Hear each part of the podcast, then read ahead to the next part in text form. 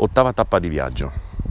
Oggi registro un pochino più tardi perché c'è stato un piccolissimo contrattempo con il mio amato Vito, cioè mi sono appoggiato ad un muro perché c'era la strada molto scivolosa che aveva fatto un po' di pioggia qua e le strade diventano molto scivolose vicino al mare. Sono stato la mattina a Paestum a conoscere Rosario. Rosario è un imprenditore principalmente, ma è anche un maratoneta, un appassionato di ecosostenibilità ed è anche un visionario a modo suo, perché in pochi anni ha creato un'azienda di telecomunicazioni nel mezzo del Cilento, sfidando tutto e tutti, rinnovando poi quella che è stata, diciamo, la tradizione di famiglia di impresa edile. Abbiamo fatto una lunga chiacchierata, lui è ricchissimo di concetti, di idee, di nozioni ed è anche un grandissimo appassionato di Tesla.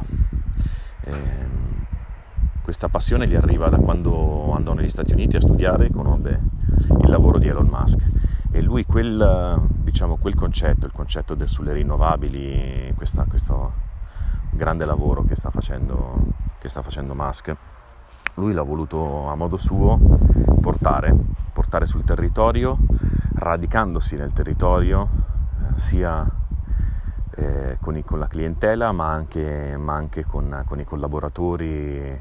Insomma è un bel esempio di quelle che vengono chiamate eccellenze, diciamo, di questo posto.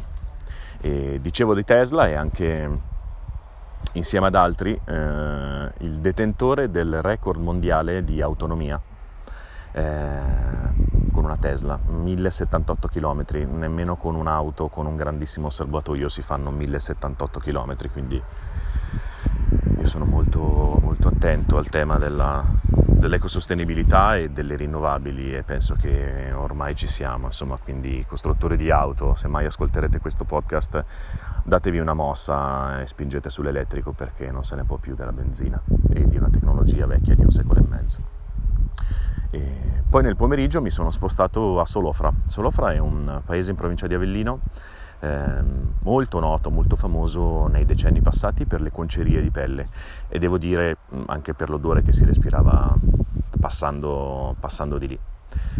Adesso quel tipo di industria è quasi scomparsa, si è spostata, però un piccolo imprenditore, un pasticcere, continua a portare avanti la sua attività. Mi piaceva questo contrasto, diciamo, tra il paese delle concerie e un pasticcere che fa delle cose eccezionali.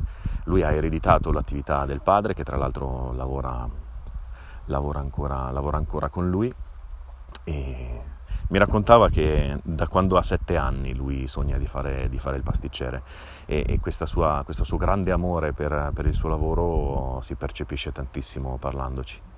E tra l'altro è anche un inventore, come tutti i veri pasticceri, ha anche inventato dei dolci e in particolare è noto anche per i panettoni, che uno dice vabbè, ma i panettoni in provincia di Avellino, eh sì, panettoni fatti con un metodo molto particolare, con una tecnica particolare, che io non ho potuto assaggiare perché non siamo in stagione, ma mi ha promesso che mi farà avere un panettone a Natale.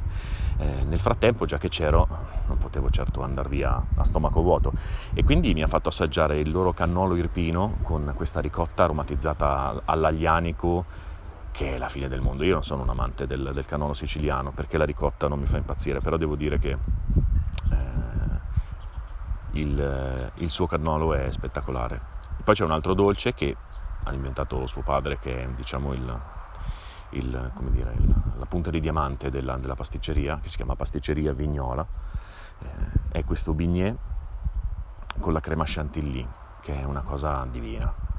Io penso che tra i 7 vizi capitali la gola sia proprio il mio, quindi io finirò in quel girone, sì, perché non... è una cosa che proprio mi fa uscire di testa, e quel Biniera era incredibile, veramente incredibile. E vabbè, a domani.